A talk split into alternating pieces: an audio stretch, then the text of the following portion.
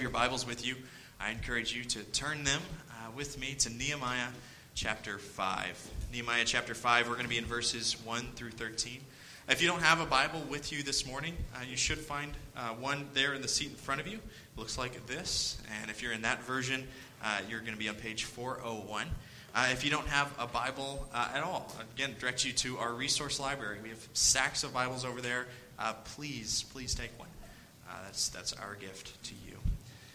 So, Nehemiah chapter 5, verses 1 through 13. Uh, before we, we even get into this, I, I think it's so uh, funny, and, and maybe uh, for many of you, this is your first time in the book of Nehemiah.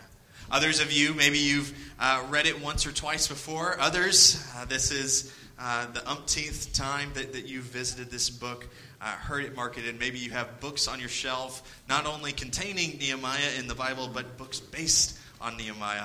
Uh, I, I, can't tell you how many books that I have seen uh, that market Nehemiah and market a study in Nehemiah as a book on leadership. And absolutely, there are uh, leadership skills to be gleaned and, and developed here, uh, but there are ways in which we can simplify books of the Bible or, or stories within it uh, to simply, for 1999, I'll give you my eight principles on leadership that we find in the book of Nehemiah. Uh, we, we boil uh, entire stories and lives of people uh, into something that we can market to benefit ourselves. That we oversimplify at times themes and structures and books to what is digestible. And we miss some of the, the nuance, the, the beauty, and frankly, some of the difficulty that's in these passages as well. And that's the kind of passage that we see here at the beginning of chapter 5. We're not talking about Nehemiah as leader against the opposition uh, there outside of the walls, or, or Nehemiah as the governor who, who cries out before God. Uh, this man and, and the leader who is, who is responding in these ways. And no, instead, we're, we're turning within the walls. We're, we're turning to see corruption and sin on some of the highest levels. And we still see principles of leadership here, but what we see even more so is that because our God is a just God, that we as his people are called to reflect his justice in our finances, in our community, in our worship. So let's see what, what Nehemiah uh, lays before his people in verses 1 through 13 of chapter 5. Now there arose a great outcry of the people and of their wives against their Jewish brothers. For there were those who said, With our sons and our daughters we are many, so let us get grain so that we can eat and keep alive. There were also those who said, We are mortgaging our fields, our vineyards, and our houses to get grain because of the famine. And there were those who said, We have borrowed money for a king's tax on our fields and in our vineyards. And now our flesh is as the flesh of our brothers, our children are as their children. And yet, we are forcing our sons and our daughters to be slaves. Some of our daughters have already been enslaved, and it is not in our power to help it for other men have our fields and our vineyards. And I was very angry when I heard their outcry and these words, and I took counsel with myself, and I brought charges against the nobles and the officials, and I said to them, You are exacting interest, each from his brother. And I held a great assembly against them, and said to them, We are as far as we are able, have bought back our Jewish brothers who have been sold to the nations but you even sell your brothers so that they may be sold to us. They were silent and could not find a word to say. And so I said, The thing that you are doing is not good. Ought you not to walk in the fear of our God to prevent the taunts of the nations Moreover, I and my brothers and my servants are lending them money and grain. Let us abandon this exacting of interest. Return to them this very day their fields, their vineyards, their olive orchards, their houses, and their percentage of money, grain, wine, and oil that you have been exacting from them. Then they said, We will restore this and require nothing from them. We will do as you say And I called the priests and made them swear to do as they had promised. I also shook out the fold of my garment and said, So may God shake out every man from his house and from his labor who does not keep this promise. So may he be shaken out and emptied. And all of the assembly said, Amen, and praised the Lord. And the people did as they we see in this, this chapter, these, uh, the first part of this chapter, the first 13 verses, is that there is corruption in the capital. That we pause from the building of the walls, from the opposition of Sanballat and, and of Tobiah. Uh, we, we pause in, in really why Nehemiah has, has come to this city, has returned home for this purpose. Because what we see is instead that there is a, a new opposition. That the opposition that we see here isn't simply uh, those who hate the Israelites, it is actually the Israelites themselves. That those in Jerusalem are apparently uh, charging interest. And what we see is, is, these three groups that, that come together uh, those that are uh, landless and they need food, the landowners that are mortgaging their food, or their fields rather, in order to, to buy food, and this third group of those who have done all of that still have food, uh, still have need, and so instead they actually begin to sell their own children into slavery this heartbreaking situation. And what we read here and we, and we wrestle through this and we say what, what, is, what is actually happening here? How, how do we understand this uh, through the, the lens of, of our society? What does this, this look like? Is it, is it simply loan interest? Is it taxation without representation right? Is this uh, fitting following fourth of july? But this outcry is coming from within the walls and it's, it's something a, a little different than that it's something a, little more than that, a little more outside of what we understand as, as normal loan interest, normal taxation. Now, this outcry from within the walls is economic exploitation, right? They're exploiting and oppressing the poor and the struggling. What we see is that the best lens from which we can see this today is predatory Predatory lending, uh, Tom Strode explains, or often called payday lending, often draws poor people into deep debt by charging exorbitant and often misleading interest rates. For example, through an interest rate, though an interest rate may be portrayed by the lender as 15%, it may actually only be that for a two week period until the person's next payday.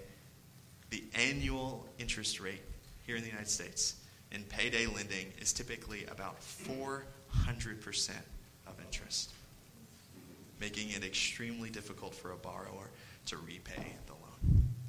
So maybe many of you have seen uh, payday loan uh, offices or businesses here in our city. Maybe some of you have uh, been a victim of this. What we're talking about here is not simply interest it's not simply, yes, I'll give you what you need, and when you give it back, I want you to give me 3%, 5%, 15%. What we're talking about, uh, the word is usury. And that's an extreme interest of 50% or more. It's oppression in every sense of the word, and it is unjust before God. What we see is in, even in this book, we see a, a, different word altogether that the struggling has turned into suffering, that the landless are in need of food, that those who, who do own land are mortgaging fields or even selling their children into slavery, and it is a clear break from God's care for the poor. What we see is Ed read from Deuteronomy 23 You shall not charge interest on loans to your brother, interest on money or on food, on interest of anything that is lent. And he goes on to, to lay out that our word is our bond and that we are raising this and care for one another. Uh, what we see in, in Israel's history as, as the law has laid out is that even where there is loaning or, or lending of these fields or of grains or whatever it might be, uh, that this is only for periods of, of seven years. And every 50 years, this idea of jubilee, of release, of freedom, of the return of uh, without interest, but not only that, but, but care for the poor that are there. Beyond that, even beyond lending, that uh, those who planted their vineyards and their fields, when they would go to harvest, they were to stay away from the corners. They would go through just once. And so anything that was dropped, anything that was left behind, the corners of the field, those were left so that the poor could go through and gather grain to eat. This is what we see in, in the story of Ruth as Ruth goes into Boaz's field. She follows the workers and she is there collecting the grain. This isn't that, that Ruth was especially uh, you know, in, intuitive or was just this kind of, uh, you know, clean minded kind of, uh, of an entrepreneur instead. No, she's following what God has set out. That God cares for the widows, and so He established in Israel this way for them to be cared for. And what we see now is we, we fast forward to Nehemiah. The people have been exiled, they've abandoned God's law, He's punished them, and now He's bringing them back. And they're refusing to follow the care that led them into exile to begin that they were oppressing the poor, they were oppressing the widow, they were oppressing the immigrant and the hopeless and struggling people of their nation. And instead, they're capitalizing on them. They're, they're charging them interest that they can no, in, in no way be able to pay. We, we see also in Exodus 22 25 that not only are, are they not to charge interest but they're supposed to care for one another. In every other place here in, in Exodus 22 or in Deuteronomy 23, uh, there, there's one word. It's neshek, right? Neshek meaning uh, just a, a, simple interest. Here is the loan, here's the percentage that you pay back. In Nehemiah, uh, we're, we're, talking about a, a, different word altogether. Of Messiah, this is the, the usury. This is something that is above and beyond what was even possible to return. This is a hopeless debt. There's no way to pay it off. And he contrasts it with the fight to return from exile. So, this is the situation that Nehemiah is saying. He's saying, We're building up these walls, we're going to protect these people. And in many senses, the greatest danger is not from without, but from within. Isn't that the case so often in our lives? Where we're so on guard of the things that are out there that we neglect the sin and depravity of our own hearts. And it begins to wreak havoc on our relationships, on the ways that we spend our time or our money, on every aspect of life, what is expected to be in Christ but they become whitewashed tombs, and there is death inside. And so, what is the call? What is the response? We see in verse 6 Nehemiah hears the outcry. The outcry here is not just of, of one or two people, not just one or two families that are suffering or falling victim to this. It says in verse 1 there was a great outcry of the people and their wives that all of the people, the family unit, is responding and, and calling out against injustice. And Nehemiah hears of it in verse 6. He says, And I was angry.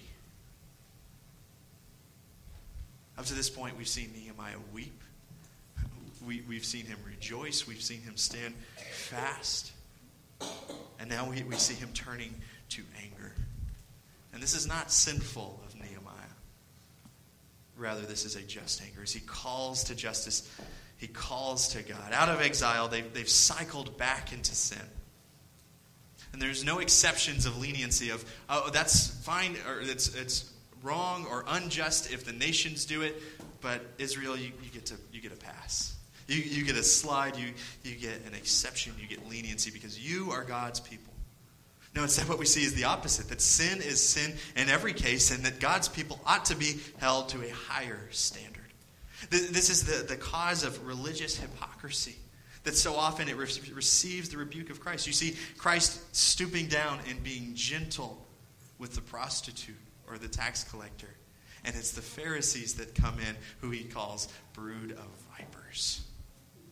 How many people have you heard say, I don't go to church because it's just full of hypocrites? And I, I, don't think that they're leveling a critique in that we're all broken people and we're all seeking help. And so it's not that the church is a hospital and that's where sick people go. It's instead those who flaunt holiness in a way that they haven't not only deserved, earned, or merited. but they think is impossible for everyone else. That we ought to be the ones who extend grace because we are the ones who know it firsthand. That we know how broken we are. And so we respond to brokenness appropriately. So when we, we see sin, we're not harsh in the sense that we are crying out for the wrath of God, but rather for the grace of God that we. And so Nehemiah sees sin, he sees oppression happening, not just of, of the nations, not just of those that have been exiled, but here within the walls. And he is angry that those who would call themselves religious are oppressing their brothers and sisters. That the walls are full of hypocrites who know the grace of God but fail to extend it to one another. So, how does he respond? Verse 8 We, as far as we are able, have bought back, brought, bought back our Jewish brothers who have been sold to the nations, but you sell your brothers so that they may be sold to us. The thing that you are doing in verse 9 is not good. Ought you not to walk in the fear of our God to prevent the taunts of the nations, our enemies? Calls them to fear the Lord. That, that here in this call to justice, his, his anger is, is not simply that sin is happening, it's not simply that this is an economic issue. He, he's saying that you are failing to see what God is doing. God is, is just. He's unchanging. He calls his people to be holy as he is, is holy. It's not simply that, yeah, Ezra fixed the temple, and so now we can go to church. No, what we see in this passage is, is that God cares about money. It's not all that he cares about, but he, he does care about it. He cares about the community. It's not all that he cares about, but he does care about it. That, that God cares about justice. That's not all that he cares about, but he does care about it.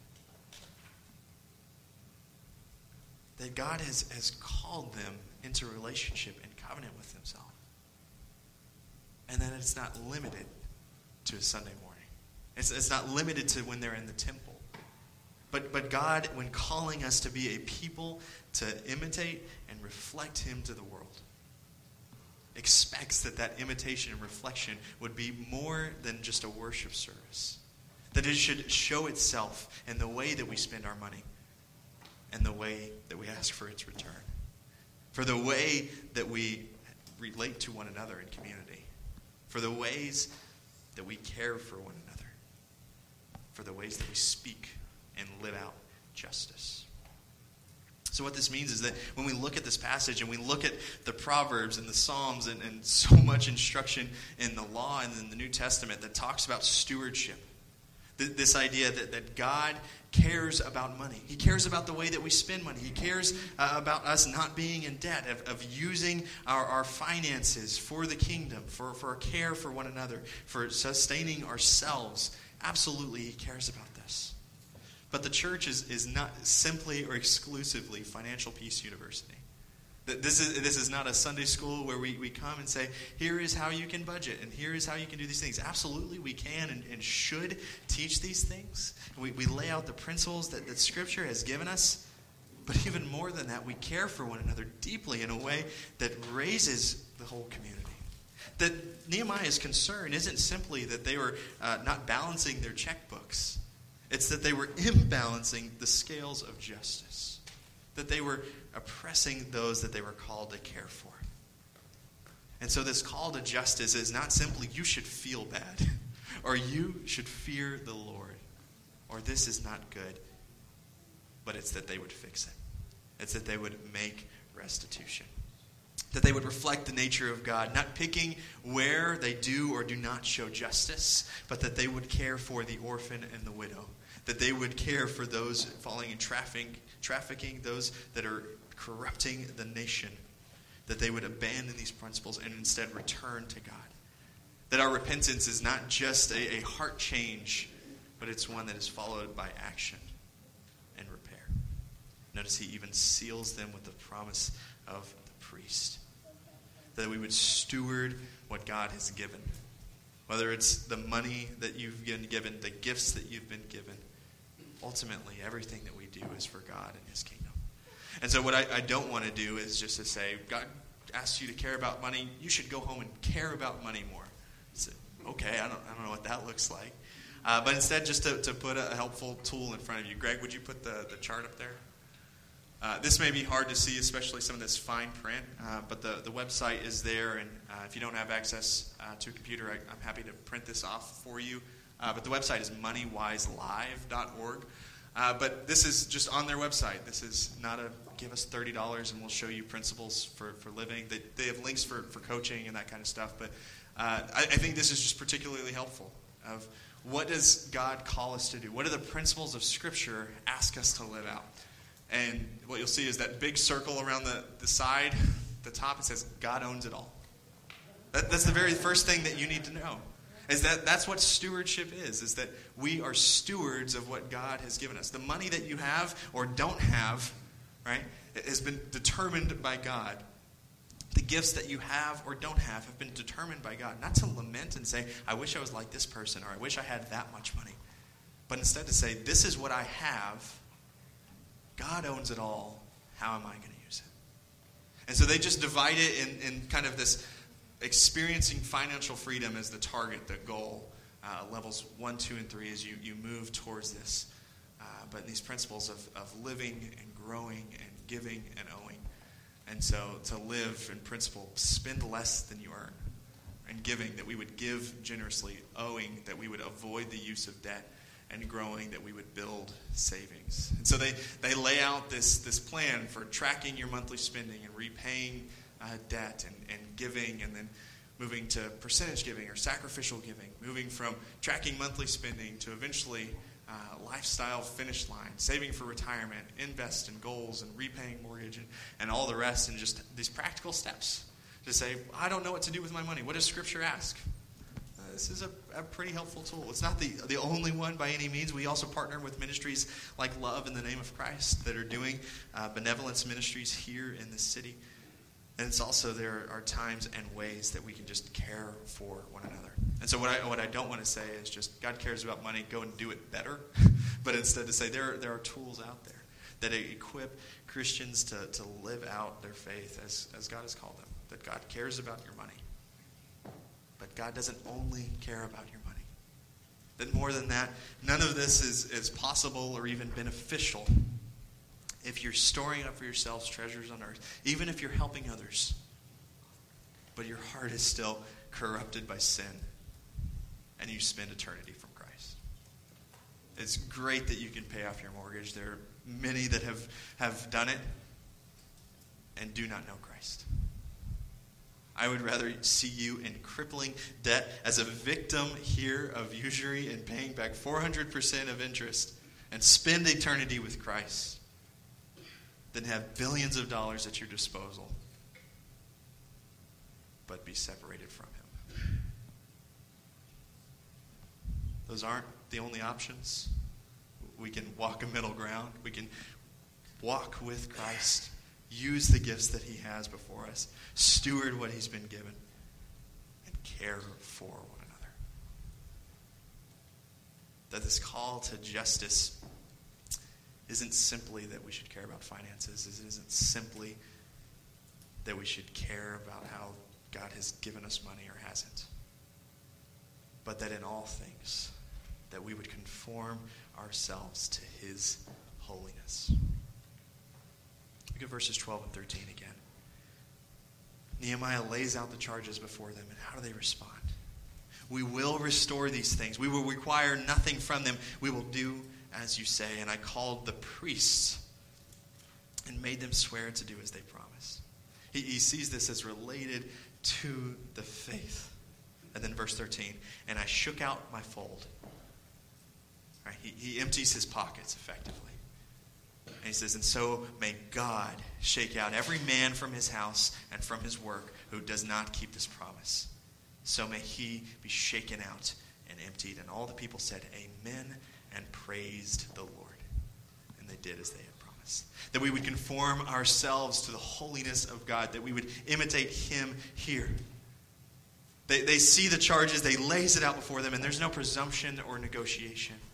There's no, oh, that sounds nice, Nehemiah, but what if, what if I just give back what I've taken and then we just call it even? No, we, we meet the terms that God has given because they are for our good and flourishing. That moral absolutes at times can be inconvenient, but God calls us all the way in And we see it and we follow it. And there are ways that we can look at these passages and just overly spiritualize it and say, yeah, God, I'm sure cares about, about money, but what I really think about this is that he's talking about exclusively my heart. He doesn't really care how I spend my money, my time, or my gifts. Bede re- reflects on this. He says, We do not need to scrutinize the allegorical meaning, but instead observe the literal meaning of the text by performing it as diligently as we can, namely, so that quite apart from the daily fruits of almsgiving or, or of gratitude or, or beneficence, that we should take care not only to give poor people what we can, but also to forgive that tribute which we have been accustomed to exact from our subjects as though by right, in order that the Father might forgive us our debts too. Meaning that we can over spiritualize it and, and then hold all of what God has given us to ourselves as if He doesn't own it. Or we can say, God has created me and gifted me to be about His kingdom and live it out in that way. That there would be a willful obedience, that we would say, we will, restore, we will do, as you say, we will do this thing. It's to recognize that there are consequences if we fail to do it that God would shake out every man from his house and from his work who does not keep this promise. This misplaced surprise here is injustice of grace. They expect the grace of God. Instead, he said, they say, We do it. And Nehemiah doesn't say, Thanks, great, guys, that's awesome. Instead, he says, And if you don't, if you go back on this, you'll be exiled again. You'll be shaken out from God in a way that is worse than exile. Not just of, of loss of, of, your, uh, of your house, but the loss of God's house. That you would be far from God's presence, that you would be far from God's purpose, from His house and His work.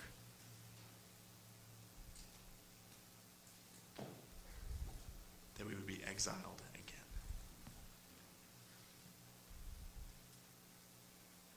And finally, as we conform to holiness, this willful obedience, the apt consequences, recognizing that we're in on His terms or we're out altogether the response to grace is to praise the God of justice.